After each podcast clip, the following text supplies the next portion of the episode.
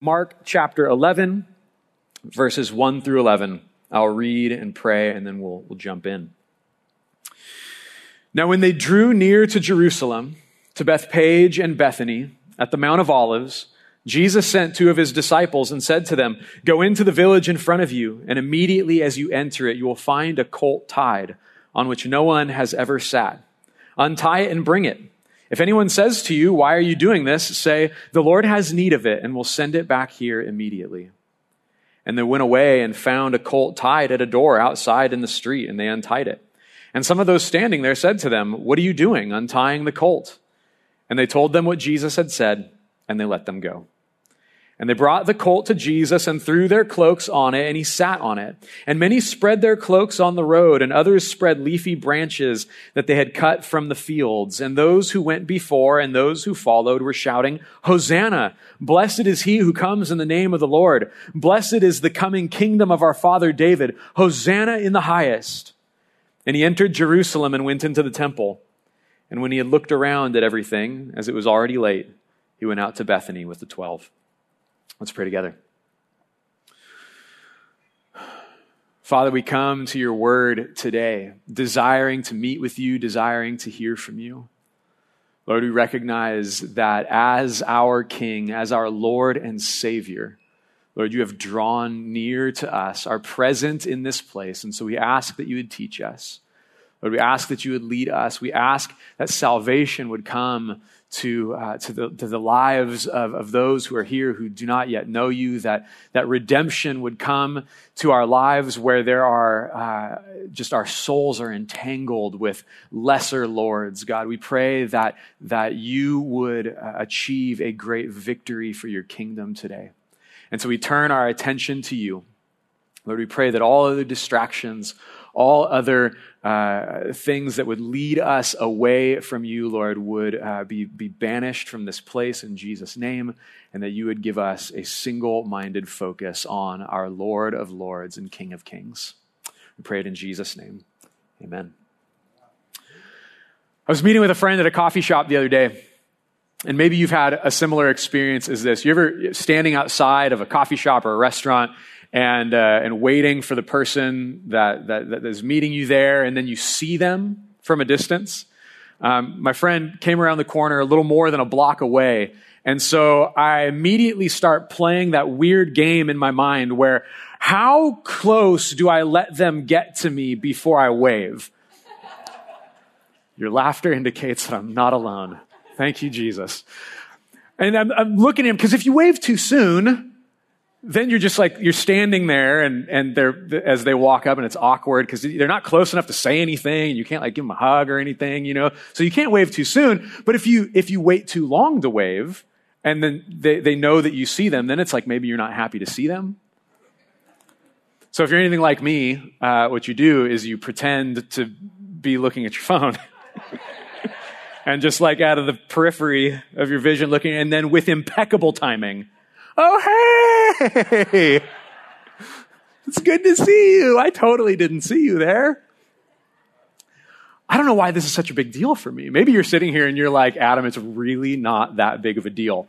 Well, I have a job for you then. We need greeters to greet people as they come.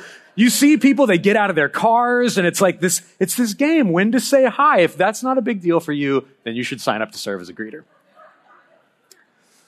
But imagine this person that you're meeting is, is, a, is a lifelong friend. It's somebody that you love deeply. You haven't seen them in, in a long time. Maybe, maybe it's, it's, it's your, your best friend or a spouse that's returned from uh, you know, a, t- a business trip or something like that. Now, when you're waiting for them, you, you, you see them approaching. You don't, you don't wait to say hi. You run to them.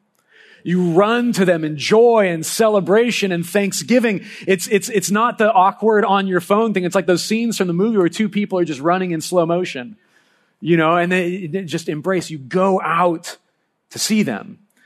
And so this scene in Mark is describing just this.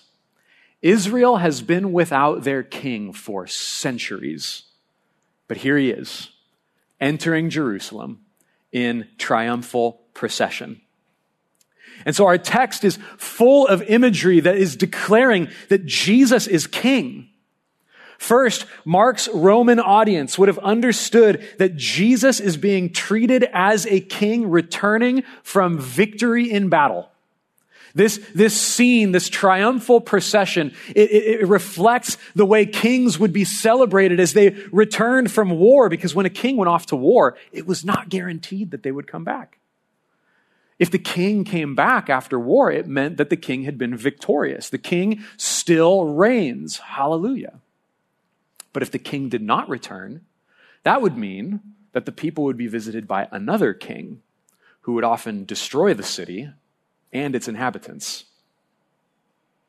In fact, the word gospel originally referred to the good news that was proclaimed throughout the country that the king would return victorious. The battle had been won. The king is victorious. He is on his way. He is returning. Your king still reigns. That's the good news that the king still reigns. That's the original understanding of the word gospel. And so this would set the people in motion to prepare a celebration that was fit for their king.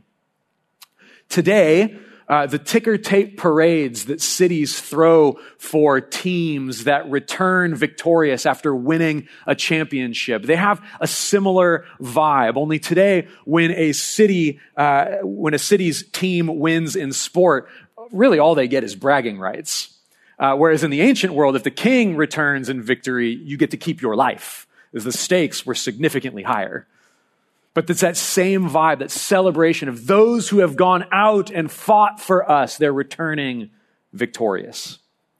So Mark's Roman audience would have understood in this context. But second, Mark's Jewish audience would have understood that Jesus' kingship, they would have understood Jesus' kingship here in light of their own messianic expectations, their, their hopes for Messiah's coming. See, Zechariah 9 9 describes the coming of this Messiah king.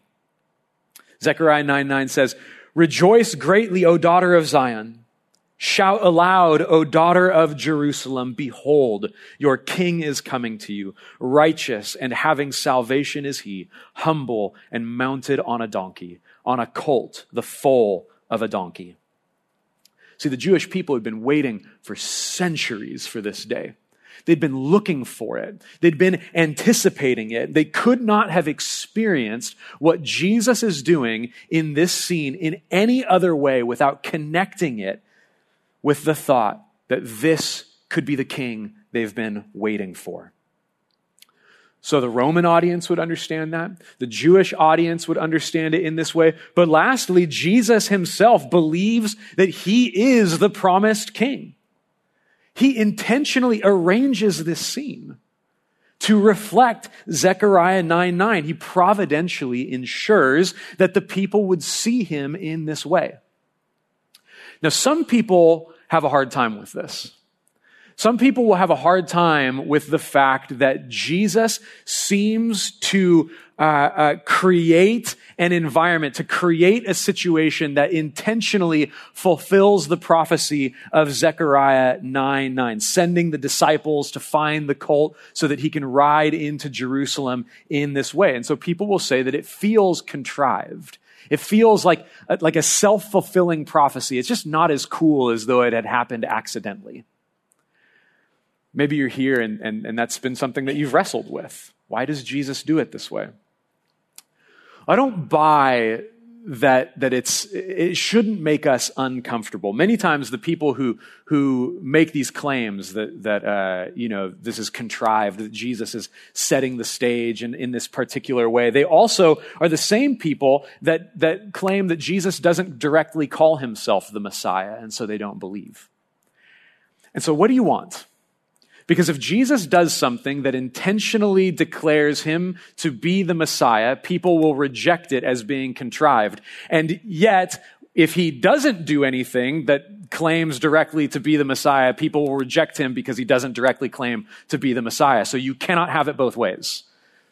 We need to understand the, the beauty in this, that Jesus does understand the, the, the, the, the prophecies, yes, and he is intentionally arranging the events because he believes himself. He knows that he is the Messiah and he wants the people to see him as the promised king as well. And so Jesus makes it clear who he is and what he's doing. Jesus believed that he was the king coming to Jerusalem. Sometimes it's difficult for us to see how uh, Jesus fulfilling, you know, one seemingly random prophecy in the Old Testament, uh, how the, the, the, New Testament writers make such a big deal that sometimes we can feel um, removed from some of these messianic expectations and undertones. And so at times people say, ah, gosh, it just feels a little bit like a stretch. But the Jewish people in the first century lived in these expectations every day. They lived in this longing every day and they knew what passages of scripture pointed to the day when Messiah would come. This was their, their deepest longing to deliver them from Roman oppression and they, they waited for their king. They, they anticipated their king. There had been rumors throughout history that maybe this is the king. No, that's not happening. Maybe this guy is going to raise up an, an army and overthrow our oppressors. No, it wouldn't pan out. And so they lived in this anticipation. They lived in this longing. To them, it's like many, it's like, it's like the way many Christians today understand the current events that we experience in life as uh, in light of the promised return of Jesus. So we're waiting for Christ to return, and it's our heart's deepest longing for Jesus to come and make all things new. And we know the prophecies in Scripture, and so many people are trained up to look at the news and to look at current events as, as being signs of the times. And it's very similar to the Jewish world in the first century. They're waiting for their redemption, just as we are waiting for our Redeemer's return. And so they're seeing all of this unfold. And they're saying, could this be the one? Could this be Messiah? Could this be the one that we are waiting for? And so it was a big deal to those watching all of this unfold. This concept of the kingship, or, or more, more literally, the lordship of Jesus, it turned the entire world upside down. It, this, this scene, Jesus entering Jerusalem as king, it turns everything upside down. See, long before Jesus is King was the title of a Kanye West album, it was a spiritual and a political manifesto. See, because if Jesus is Lord, then nothing else is. And so it has spiritual implications. Spiritually, it linked the person of Jesus of Nazareth to the God of Israel, Yahweh. See, when God revealed himself to Moses at the burning bush and he, he revealed his name, he said, I am who I am which in Hebrew is the word Yahweh. And this is how the God of Israel is known throughout the Old Testament. But there came a time in or around the exile or the return from exile when people were so conscious and, and so fearful of breaking God's law that they, they were afraid that they might use the Lord's name in vain. And so they stopped using the name Yahweh altogether. And instead, they would either say the name, as they were reading scripture and they came to that word, they would just say the name, or they would replace it with the, the word Adonai, which means Lord. And so, fun fact, when you're reading your Old Testament and you come across the word Lord in all caps, that is a sign to you that the word in the original language is not actually Adonai, but it's Yahweh. And so, so Lord to the, the Jewish people was this, this placeholder name for the name of the God of Israel. And so to call Jesus Lord refers to him as not only our master and king, but it's a statement of belief that he is in fact one with the God of Israel. That this is our Lord. And so there are obvious spiritual implications. Most specifically, the way to worship God is to worship Jesus. The way to devote your life to the God uh, uh, who made heaven and earth is to devote your life to Jesus. He is the only way to the Father. But there are also political implications to this. See, the phrase Jesus is Lord was a direct attack on the Roman slogan of allegiance in the first century Caesar is Lord. That was a, a sign that you were loyal to Caesar. You would cry out, Caesar is Lord. And so Caesar was worshiped as a God in Rome and had absolute power and authority. And as Lord, he demanded absolute allegiance from his subjects. There was even another slogan during that time that people should put their faith in Caesar.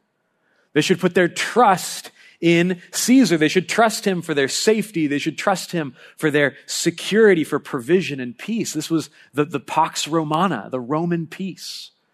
It came about by putting your faith in Caesar and trusting in Caesar as Lord. And so the call to put our faith in Jesus and to trust in Jesus as Lord is a direct contradiction to the imperial cult and a declaration of allegiance to Jesus over all else, including even the emperor. This was a political statement. It is saying that if Jesus is Lord, then we owe him total allegiance. If Jesus is Lord, then nothing else is, not even Caesar. And so this requires us to give Jesus our allegiance. Now we live, we, we, guys, oh my goodness, we live in a crazy time. This season has been nuts, even politically. The nation is divided. And, and while there's only ever one president in the White House, if you watch too much of the news or spend too much time on social media, it would appear as though there are two. And they hate each other. And there's this unspoken, maybe even sometimes spoken, uh, question of allegiance. Whose America do you belong to? Which side are you on? What kind of an American are you? Americans are choosing sides against one another uh, based on their allegiance to people or political parties and ideologies and policies and all of these things. But, church, as Christians, we cannot play this game. We cannot play this game. We cannot allow politics to divide the house of God. As Christians, we can't get caught up in this because Caesar is not Lord. Jesus is Lord, period. He's the King of Kings. He is the Lord of Lords. And anything else in this world can, can try to divide us, but there is nothing that can divide us that Christ cannot unite. I would point out that among Jesus' disciples is Matthew the tax collector. He's basically a Jewish traitor working for Rome, and Simon the zealot, who was a person who killed Jewish traitors working for Rome and they are among Jesus' disciples. There is nothing politically that can divide those who have been made one in Christ, regardless of what church they attend, regardless of how they spend their regardless if jesus is your lord and my lord and his lord and her lord he is lord period this means that outside of Jesus, there is an infinite number of things that are not Lord. Everything else, not Lord. Not worthy to give your life to. Might be a good thing, not Lord. You are not Lord. Your spouse is not Lord. No, no, no pastor is Lord. The president is not Lord. No political party is Lord. The Constitution is not Lord. Not even a system of government. Democracy is not Lord. Cash is not king. Science and tech cannot save you. These are good things. They are not God. They are not Lord. They're not bad. Don't hear me say that any of these things are bad. They're just not Lord. Jesus is Lord, period. And so our allegiance is to Christ and to Him alone. And so this means we submit ourselves to Him. And we submit ourselves to His will for our lives and for our world. Now, gosh, maybe even a dirtier word than allegiance is the word submission. We hate the word submission. Submission is a dirty word. It makes us think of authoritarian leadership that like crushes people and brings them into submission. My kids and I uh, have been training jujitsu for the last several years, and submission is the goal. Like you, you submit your enemy, and not your enemy, your opponent, and and so man, if if you know anything about jujitsu, though, once you slap hands and it's on, like kill or be killed. My uh, my son's actually he's competing in his first jujitsu tournament this afternoon. Um, he's super he's super excited. I'm excited for him. But to be submitted in jujitsu means you lose. You tapped out. You're done. You're quit. You have been mastered by your opponent. And so you, you, you, you fight to get the submission and you fight against being submitted. But in terms of allegiance, in terms of, of the way we submit to one that we have given our lives to, submission does not need to mean defeat. It doesn't mean defeat. It means that we are taking our lead from the one that we are following. So an artist can submit themselves to a master to learn a craft. And so believers submit ourselves to our master, Jesus, in order to learn from him and to become like him. Submission, when you lovingly give your life to something, does not mean defeat. Okay, it doesn't mean that we, that we lose right? It doesn't mean that we lose who we are. It means that submitting, uh, uh, when we submit to, to, to Jesus, we submit all that we are to Jesus so that he can glorify himself through who he has intentionally made us to be. And so whether this is your, your cultural background, your family of origin, your story, um, the redemption that you've experienced from the, the wounds that you've encountered in life, your passions, your hobbies, your intellect, your relationships, whatever it is, submitting to Jesus is allowing Him to craft all of these things into a completely unique expression of the image and glory of God. In this sense, submission is beautiful. Submission is full of, of hope and growth and empowerment. But it doesn't mean that submitting will be easy. It doesn't mean that always submitting to Jesus is going to be easy because it means that we are no longer our own Lord. And we no longer pursue as Lord those things that we like but are not Jesus. We're not our own master. And if we've been, if part of your story is being hurt by authority, then it's going to be difficult to think about submitting yourself to another authority. But we need to recognize how Jesus operates as Lord. He is Lord, He is King, but He doesn't dominate those in His charge. So He humbly and gently draws near to his people in self giving love. And so in this passage, we see that, that our King, Jesus, draws near. Mark says that he draws near to Jerusalem, and it may just seem like a casual phrase, but this word drawing near is so full of meaning in, in, in the Old Testament and in the New Testament. Um, Jesus said when he arrived on the scene, uh, the time is fulfilled, the kingdom of God has drawn near.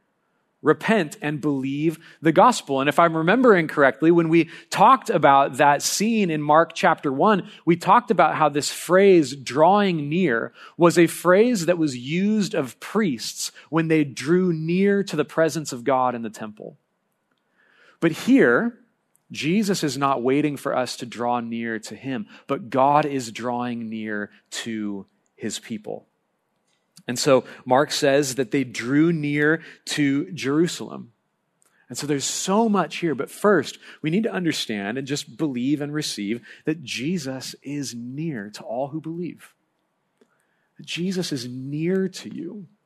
Jesus is, is close to you. He's not a king who rules from some far away throne but in our joys and in our sorrows and our struggles and, and in, in the beauty that we experience in life, He is near. He's given us his, his Holy Spirit. Jesus is, as we'll remember in the Christmas season, he is Emmanuel. He is God with us. And so Christ is near to you. He loves you. When we get knocked down in life, he's, he's not like the guy outside of the ring shouting, Get up! He's in there picking us up off the ground, setting us back on our feet, caring for us. So Jesus is, is near to us. But on the other hand, for those who are opposed to Jesus and his lordship, then this nearness of Jesus, Jesus coming near to Jerusalem, is language of invasion. We've been talking about this throughout the Gospel of Mark, that the kingdom of God is, is not on the defense to the kingdom of darkness, but the kingdom of God is invading the kingdom of darkness. We've talked about how uh, the scriptures say that the gates of hell shall not prevail against the, the, the church and the kingdom of God. Gates are not an offensive weapon. They're a defensive weapon and they will not prevail. The kingdom of God is storming the gates and, and delivering the captives of the enemy, setting them free. And so this is the language of invasion. But whether Jesus drawing near is to be understood by you as something to be celebrated or resisted, all depends on what kingdom you belong to. Completely depends on what kingdom you belong to. And so when you become aware of something in your life that rivals Jesus for the throne, when, when God brings that to your attention, how do you respond? How do you respond when God makes you aware of something in your life that is rivaling Him for the throne? Do you come to Him for help? Jesus, deliver me from this thing. It's distracting me from you. It's, it's, it, it can't have the throne. I want you on the throne. Redeem this thing in my life. It's some, if it's something that I can continue to enjoy, then by all means. But if it's just going to end up in your seat, I want it out. Or do you come to Jesus and resist him and say, back off, Jesus, I've already given you enough? Haven't you taken enough already? This I'm keeping for myself. But we can take courage knowing that if Jesus is coming near, if Jesus is coming into your life, whether to comfort and encourage or to oppose some aspect of your life, he does so gently. He doesn't charge into Jerusalem on a war horse. He doesn't charge into your life brandishing a sword. He gently and humbly, peacefully enters in and calls for our allegiance. He comes to Jerusalem not to make war, but to make peace. Peace between God and man by making a sacrifice. And so Jesus draws near to you, not to make war against you. He doesn't come to, to break you or to beat you into submission. You are not his enemy. You are a captive of his enemy. And Jesus wants to set you free. And so if you're here and you're, you're experiencing the nearness of Jesus to be as something to be resisted, just know that he wants to welcome you. He doesn't resist you. He wants to invite you into his kingdom. He wants to ransom you, deliver you, and save you from oppression. And so he draws near to save you. So Jesus in this text is the king who draws near to save. Jesus saves us from all of these lesser lords in life. These things that we, that we're tempted to turn to and give ourselves over to pursuing because we think they'll make us happy. We'll think they'll make us content. They'll, we think that they satisfy us. But these lesser lords, they can't save. They're unable to save. And so the very act of faith, right, giving our allegiance to Jesus, if we declare him as Lord, it pulls us out of our allegiance to these false saviors. Maybe it's money that, that we, we believe can save us from whatever ails us. Or maybe we're using alcohol or other substances to, to numb the, the difficulty in life. And so rather than coming to Jesus for salvation, we're just pouring chemicals on top of it so that we don't experience the pain. Maybe it's, it's romance, relationships, and sex. Maybe it's a spouse or a career. All of these things, not bad things. They can be good things. But if they rival Jesus for allegiance, then they are false gods who are powerless to save, and they actually set us up for failure. See, the false idols in our life, they don't just let us down, but they actively take us down. They cannot last. They will crumble. And so there's the beautiful hymn that says, On Christ, the solid rock I stand. All other ground is sinking sand. And so we build our lives upon the rock, knowing that, that He is sure, knowing that He is permanent, knowing that He is Lord, knowing that He can actually carry our lives and our issues and our problems. And so Jesus has drawn near to save. He draws near to Jerusalem, not to put Rome to the sword, but he draws near to Jerusalem ultimately in a week's time to put himself on the cross.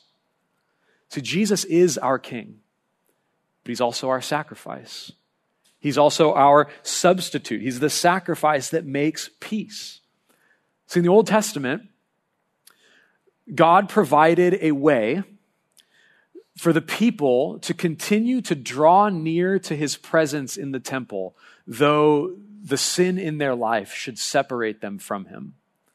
And so, um, God understands that sin and, and is, is, though it's not it's, it's not good. He doesn't want it for us. It's going to happen. And so he provided a way for us to not be cut off from his presence. And so the wages of sin is death. And so if there is sin, something must die. And so he allowed for these animals to be used as sacrifices, that their life would be a substitute for our life, that they would die instead of us.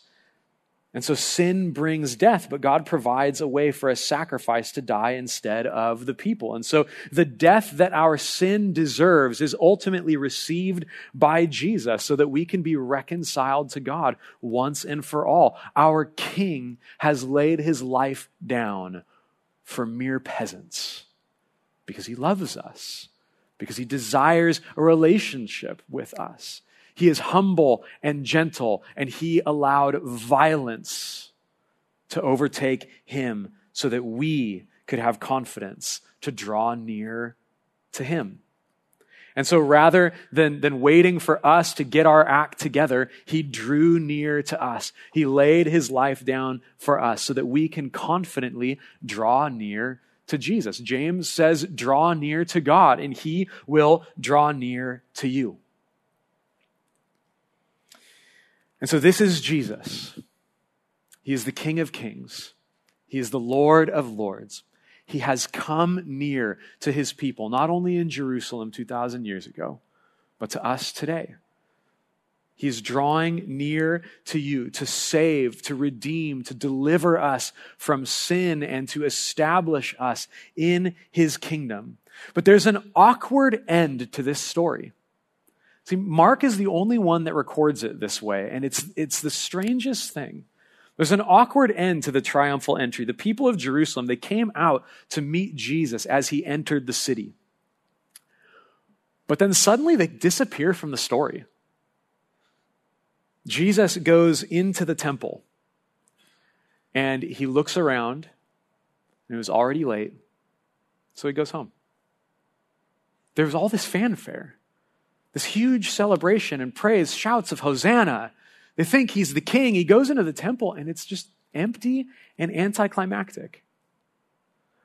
And so, like Zechariah 9 9 was the passage that prepared them to receive Jesus as king, they should have been prepared to follow Jesus to the temple because of Malachi 3 1 through 3. Behold, I send my messenger, and he will prepare the way before me. And the Lord, whom you seek, will suddenly come to his temple, and the messenger of the covenant in whom you delight, behold, he is coming, says the Lord of hosts. But who can endure the day of his coming? And who can stand when he appears? For he is like a refiner's fire and like fuller's soap. He will sit as a refiner and purifier of silver, and he will purify the sons of Levi and refine them like gold and silver, and they will bring offerings in righteousness to the Lord. They should have known that when the Lord appeared, they should have known that when the king arrived, when Messiah came, he would come to the temple. But like so many of us, the people only heard from the scriptures what they wanted to hear the scriptures saying. And Malachi 3 is all about God bringing judgment against Israel. The, the, the people he is refining are the sons of Levi. These are the priests. He's coming to bring judgment and, and, and refine the, the priesthood and, and, and cleanse the temple. See, the, the priesthood was corrupt at this time. It was a, it was a political faction having more to do with keeping the people in line with Rome than actually worshiping God. And so Jesus comes to the temple. He will come to the temple again in the next passage and he will cleanse the temple. He will drive out all of the things that ought not be there. But the people, they don't follow him to the temple because as far as they're concerned, he's the king that saves them. They don't want the king that comes to purify them and bring judgment against against them. They want Jesus to storm the palace. They want Jesus to, to, to, storm the palace, to overthrow King Herod because it had been so long since there had been a king in David's palace, a king on David's throne. But Jesus, he goes to the temple instead. And he does so alone, just with his disciples. Because the king that the people needed most was not the king who would sit on David's throne. See, Jerusalem is an important place in Scripture, not only because it's the city of David, the city of the king, where David built his palace, but it's important because there are two kings in Jerusalem one in the palace and one in the temple. See, God was always Israel's king. God was always Israel's true king. But when the temple was destroyed and the people were carried off into exile by the Babylonians, Ezekiel is sitting in Babylon. The prophet Ezekiel is sitting in Babylon. He has a vision of the glory of God, the presence of God leaving the temple. And even when they returned from exile and they rebuilt the temple, the presence of God, the glory of God, did not return to the temple as it had in the past. And so God's presence had never returned to the temple as it was before. But here in Mark chapter 11, Jesus, God in the flesh, the manifest presence of God, stands in the temple once more. But it's anticlimactic. There's no fanfare, there's no worship. So, church, we're, we're approaching the Christmas season. Right? Next Sunday is the first Sunday of Advent, where we remember the anticipation that the people experienced waiting for their king to come, waiting for Messiah to come. And we remember that we are still waiting for Jesus to return and to make all things new, but we are not without the presence of our king. We are not without the presence of Jesus. We are not without the Holy Spirit. He has not left us as orphans, but his presence dwells in us and among us. And he has made all of those who believe a temple of the Holy Spirit. That in order to be with Jesus, you used to go to the temple. Today, you go to the body of Christ. You go to the church. You go to believers because the presence of God is present when we gather together. He is with us. Christ is present in the gathering of his people. He draws near to us. And so, church, let's not make this mistake of the, recognizing that the presence of God in our midst and, and leaving without doing something about it and leaving without responding to that. It's this, it's this this strange scene Jesus in the temple alone. He looks around and he takes off. As we come into this place today, as you're here, make no mistake, Jesus has promised that his presence is with us. And so the celebration that comes for the presence of our King, our victorious King, the King of Kings and the Lord of Lords, not only in this building, but in our, in our hearts. Let everything else fall in submission to Him as we celebrate Him and, and His presence. We cannot make the mistake of the people in this text. Let's not miss the opportunity to worship, to celebrate, to rejoice in that who He is, that He is drawn near and that He has saved us. And so come to Him today. Maybe you're here and you don't know Jesus. Maybe you're here and you've known Jesus in the past, but you recognize that He's not your Lord. You've not been, been giving Him your allegiance. There's something else in life that has your allegiance, there's something else in life that you desire. Even if you call yourself a Christian, but you're just clinging to this thing, back off, Jesus. This is mine. You can have everything else. Don't touch this. Then I would just encourage you. Whether you acknowledge it or not, Jesus is King. Jesus is Lord. He has drawn near not to take good things out of your hands just because he enjoys watching you squirm, but to take harmful things out of your hands because he enjoys seeing you be made whole. And so respond to him today. Receive the salvation that he brings. Receive the Holy Spirit that he promises, that nearness, that presence, that God with us. Receive that today and worship him, not just with your voice but with your entire life because He's good. Amen? He is King, He is Lord, He is drawn near, He loves you, He delights in you. And so we give ourselves to Him, and in His presence, we pray, we sing, we delight, we worship. We cannot miss this opportunity to experience the blessings of Christ's presence. Let's pray together. Lord Jesus, all we have is all for you. Lord, all that we are is all for you. You made us, you saved us.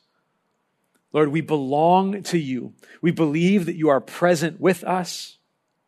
And so we just declare in this place that Jesus, you can have it all. Lord, you can have it all. You can have our lives.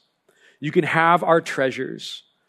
Lord, you can have whatever it is that is interfering with, with you being on the throne. Lord, take it all. We give ourselves to you. We worship you in this place. We declare that you are the King of Kings. You are the Lord of Lords, our God and Savior. And so, God, be glorified in us today. We ask in Jesus' name. Amen.